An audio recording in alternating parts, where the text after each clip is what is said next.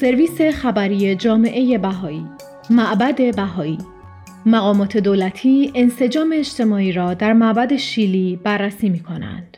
5 مهر 1402 سانتیاگو شیلی. به تازگی مقامات دولتی، وزیر مشاور پارلمانی ریاست جمهوری، اعضای دفتر ملی امور دینی شیلی و نمایندگان جامعه بهایی شیلی در جلسه در معبد بهایی شیلی گرد هم آمدند تا نقشی را که دین می‌تواند در کمک به ساخت اجتماعی منسجمتر ایفا کند بررسی کنند.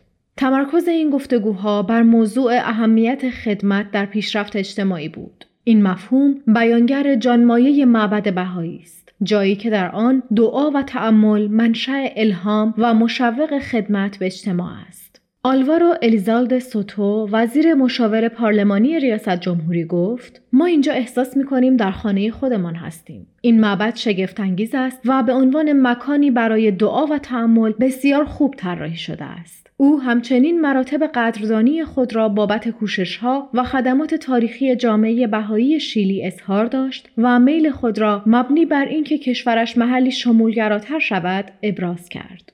ماکارنا لوبوس معاون وزارت امور پارلمانی ریاست جمهوری خاطرنشان کرد گفتگوی سازنده و همکاری با جوامع دینی امری ضروری در جهت حرکت به سوی اجتماعی مرفه تر است.